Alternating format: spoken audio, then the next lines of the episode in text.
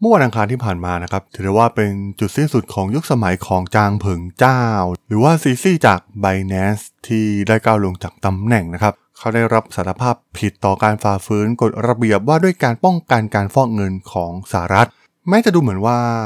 b i n a n c e เองเนี่ยไม่เคยเป็นแพลตฟอร์ม Exchange ในสหรัฐก็ตามนะครับ แต่ว่ามันกลายเป็นว่าตอนนี้ตำนานบริษัทคริปโต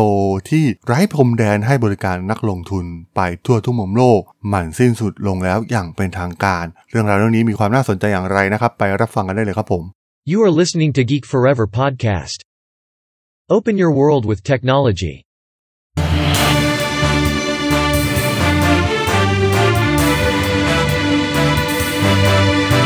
This is Geek Daily. สวัสดีครับ ผมด.ดล ธราดลจาก ด.ดล็อกนะครับ และนี่คือรายการ Geek Daily นะครับ รายการที่จะมาอัปเดตข่าวสาร วงการธุรกิจเทคโนโลยีที่มีความน่าสนใจนะครับ วันนี้มาพูดถึงข่าวใหญ่ในรอบสัปดาห์นี้เลยก็ว่าได้นะครับ เรื่องราวของ Binance แพลตฟอร์มแลกเปลี่ยนสกุลเงินดิจิตอลที่ถือได้ว่ายิ่งใหญ่ที่สุดในโลกนะครับที่ผ่านมาให้บริการกับ เหล่านักลงทุนจากทั่วทุกมุมโลกนะครับ แล้วก็พวกเขาก็มีปัญหามาค่อนข้างใช้เวลาสักระยะหนึ่งแล้วนะครับ แล้วก็มีข่าวมากมายที่เกิดขึ้นนะครับ ว่าจะถูกจับกุมหรือไม่ผิดกฎหมายเรื่องการฟอกเงินหรือไม่นะครับ แม้ว่า Binance เองเนี่ยจะไม่ได้เปิดบริการแพลตฟอร์มแลกเปลี่ยนสกุลเงินดิจิตอลในประเทศสหรัฐก็ตามทีนะครับ พวกเขาทำตัวเหมือนแพลตฟอร์มที่ไร้พรมแดนนะครับ สามารถให้บริการแก่เหล่านักลงทุน ทั่วทุกมุมโลกได้ แล้วก็สามารถสร้างรายได้ได้อย่างมากมายมหาศาลนะครับ แต่แม้พวกเขาจะให้บริการไปทั่วทุกมุมโลกก็ตามทีนะครับมันก็ดูเหมือนว่าจะเป็นเรื่องผิดกฎหมายในหลาย ๆ ประเทศแม้กระทั่งในประเทศไทยเองด้วยซ้ำนะครับ เพราะว่ามันต้องมีการกำกับดูแลจากหน่วยงานของรัฐอย่างกรตในประเทศไทยเองนะครับ มันก็มีแพลตฟอร์มที่ถูกต้องแล้วก็เปิด มากมายในประเทศไทยในตอนนี้นะครับ อย่าง Bitkub เอง Satang Pro ที่ตอนนี้เนี่ย KBank ได้ทำการเข้าซื้อกิจการไปแล้วนะครับ หรือว่าอีกหลายๆแพลตฟอร์มนะครับ ก็ทำทุกอย่างถูกต้องตามกฎหมายนะครับ แต่ว่า Binance เนี่ยเลือกที่จะทำตัวเหนือกฎเกณฑ์ทุกอย่างนะครับ แล้วก็แทบจะไม่มีหลักแหล่งที่แน่นอนนะครับเฮดค q u เตอร์ของบริษัทเองเนี่ยก็ย้ายไปย้ายมาในหลาย ๆ แห่งแล้วนะครับ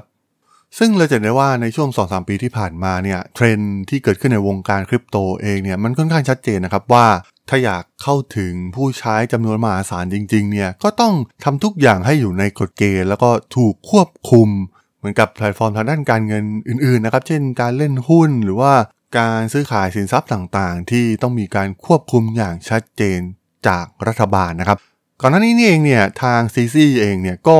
พยายามปรับ ตัวหลายครั้งแล้วนะครับ มีการเปลี่ยนทิศทางชัดเจนมากๆนะครับเขาเคยกล่าวเองด้วยซ้ำว่าต่อไปเนี่ยเขาก็จะถูกควบคุมอย่างเต็มที่เขาก็เคยสัมภาษณ์กับ CNBC ไว้นะครับว่าเขาเองเนี่ยก็เต็มใจที่จะก้าวลงจากตำแหน่ง CEO นะครับเพราะว่าบริษัทเองเนี่ยพยายามที่จะกลายเป็นสถาบันการเงินที่มีการควบคุม ซึ่งตอนนั้นเองเนี่ยไบแนนเองเนี่ยก็ตั้งเป้าที่จะตั้งสำนักงงานใหญ่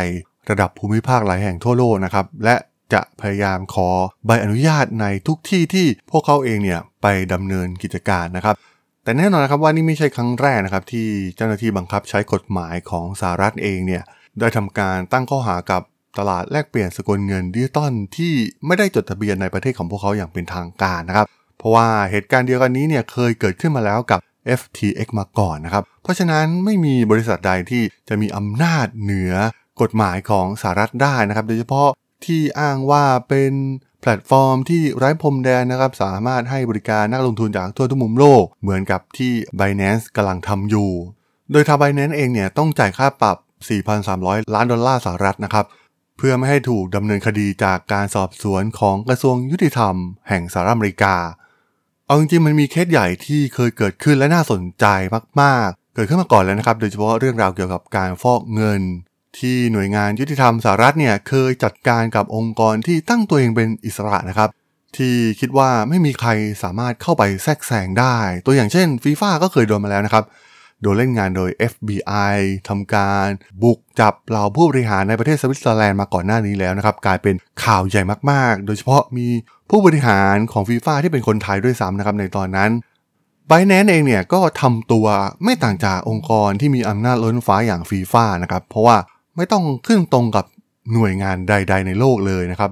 แต่ประเด็นสำคัญที่หน่วยงานยุติธรรมสหรัฐเนี่ยต้องเข้ามายุ่งเกี่ยว เพราะมันเกี่ยวข้องกับการฟอกเงินนั่นเองนะครับ เพราะว่ามันมีส่วนเกี่ยวข้องโดยตรงกับสหรัฐอเมริกา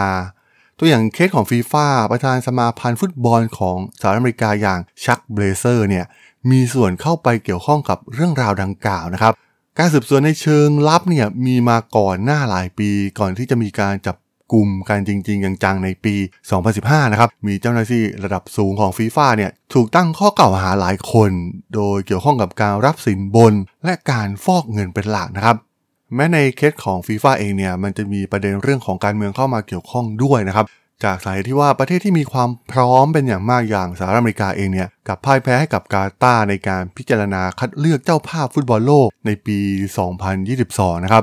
ตอนนั้นเรียกได้ว่าสหรัฐอเมริกาเนี่ยมีความมั่นใจมากๆนะครับว่าจะได้เป็นเจ้าภาพแน่ๆ ด้วยความพร้อมทุกอย่างทั้งเรื่องสนาม โครงสร้างพื้นฐานต่างๆ ระบบขนส่งมวลชนที่พร้อมเอามากๆนะครับแต่กลายเป็นว่ากาตาร์ประเทศที่แทบไม่มีความพร้อมใด ๆไม่สามารถที่จะจัดช่วงกลางปีเหมือนในทุกๆ ครั้งของฟุตบอลโลกที่ผ่านมา แต่กลับได้รับชัยชนะในการถูกคัดเลือกเป็นเจ้าภาพได้อย่างน่าประหลาดใจเป็นอย่างมาก นั่นเองไม่แปลกนะครับที่เมื่อเริ่มมีมูลเกี่ยวกับการทุจริตฟอกเงิน และใช้สถาบันการเงินของสหรัฐในการกระทำการดังกล่าวสหรัฐเองเนี่ยก็จัดการทันทีนะครับและได้รับไฟเขียวจากทางการเมืองให้จัดการฟีฟ่าได้แบบช็อกโลกกันเลยทีเดียวในตอนนั้นนะครับ และเมื่อลองมาไล่ประเด็นที่เกิดขึ้นกับ Binance เองเนี่ยเรื่องการฟอกเงินเนี่ยไม่ต้องห่วงนะครับมันมีอยู่ 100%ในแพลตฟอร์ม Exchange เหล่านี้อยู่แล้วนะครับ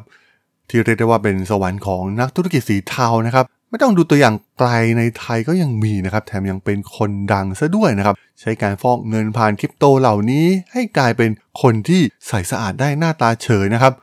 การสอบสวนของทางการสหรัฐกับ Binance เองเนี่ยเรียกได้ว่าเริ่มต้นตั้งแต่ปี 2018 นะครับ ตอนนั้นมุ่งเน้นไปที่ Binance เกี่ยวกับกฎหมายการต่อต้านการฟอกเงินโดยเฉพาะนะครับ มีการสัมภาษณ์ผู้ที่เกี่ยวข้องกับคดีนี้หลาย ๆ คนนะครับ รวมถึงเจ้าหน้าที่บังคับ ใช้กฎหมายของสหรัฐทั้งในอดีต และปัจจุบันรวมถึงอดีตที่ปรึกษาของ Binance ซึ่งน่าจะมีการขุดคุยเรื่องราวภายในของ Binance อยู่เบื้องหลังมาสักระยะเวลาหนึ่งแล้วนะครับ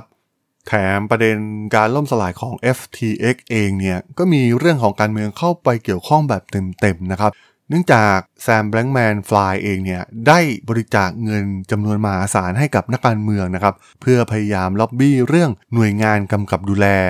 ในขณะที่ฝั่ง Binance เองเนี่ย พวกเขาไม่ตั้งใจจะจดทะเบียนในสหรัฐอเมริกานะครับ มีเพียงกิจการย่อยอย่าง binance.us เพียงเท่านั้นนะครับ ซึ่งก็ไม่มีทางที่พวกเขาจะได้รับการยกเว้นจากกฎหมายของสหรัฐ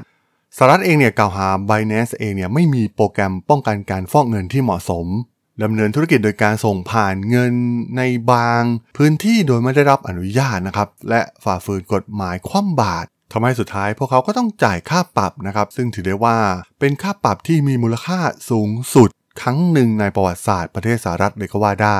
ทางคณะกรรมการกำกับหลักทรัพย์ และตลาดหลักทรัพย์ หรือ SEC ต่างใช้มาตรการทางด้านกฎหมายกับ Binance นะครับเป็นแนวทางรูปแบบเดียวกันทั้งหมดนะครับ คือโทษฐานที่ Binance เองเนี่ยมีลูกค้าชาวอเมริกัน บริษัทติดต่อลูกค้าเหล่านั้นนะครับเพื่อหลีกเลี่ยงการกำกับดูแลของสหรัฐ และดำเนินการมาตรการที่ปิดบังกิจกรรมเหล่านี้ จากหน่วยงานกำกับดูแลของสหรัฐ มันก็มีเสียงที่ส่งออกมาจากชุมชนที่เกี่ยวข้องกับเงินเงินดิจิตอลนะครับที่ต่างวิพากษ์วิจารณ์อำนาจกฎหมายที่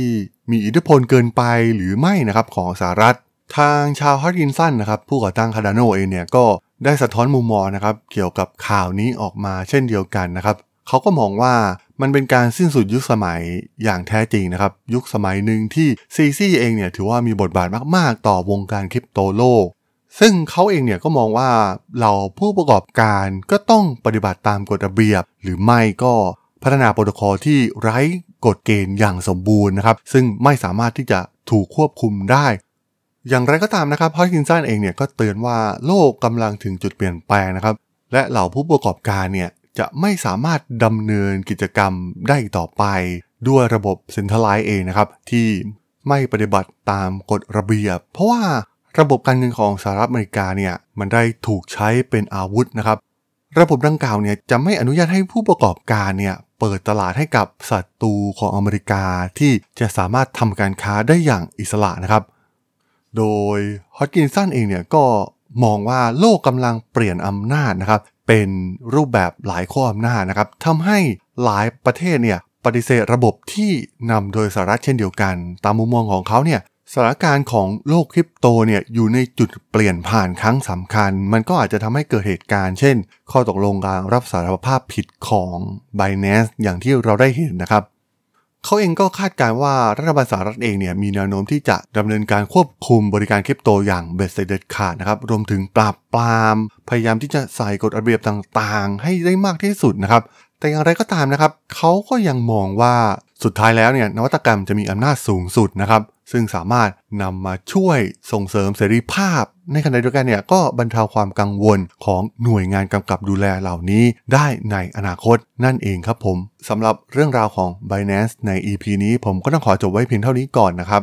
สำหรับเพื่อนๆที่สนใจเรื่องราวทางธุรกิจเทคโนโลยีและวิทยาศาสตร์ใหม่ๆที่มีความน่าสนใจก็สามารถติดตามมาได้นะครับ ทางช่อง Geek Forever Podcast ตอนนี้ก็มีอยู่ในแพลตฟอร์มหลักๆ ทั้ง Podbean Apple Podcast Google Podcast Spotify YouTube แล้วก็จะมีการอัปโหลดลงแพลตฟอร์ม Blockdit ใน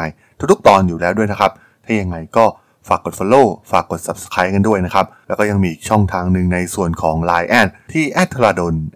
t h a r a d h o l สามารถแอดเข้ามาพูดคุยกันได้นะครับ ผมก็จะส่งสาระดีๆ พอดแคสต์ดีๆ ให้ท่านเป็นประจำอยู่แล้วด้วยนะครับ ถ้าอย่างไงก็ฝากติดตามทางช่องทางต่างๆ กันด้วยนะครับ สำหรับใน EP นี้เนี่ยผมต้องขอลากันไปก่อนนะครับ เจอกันใหม่ใน EP หน้านะครับผม สวัสดีครับ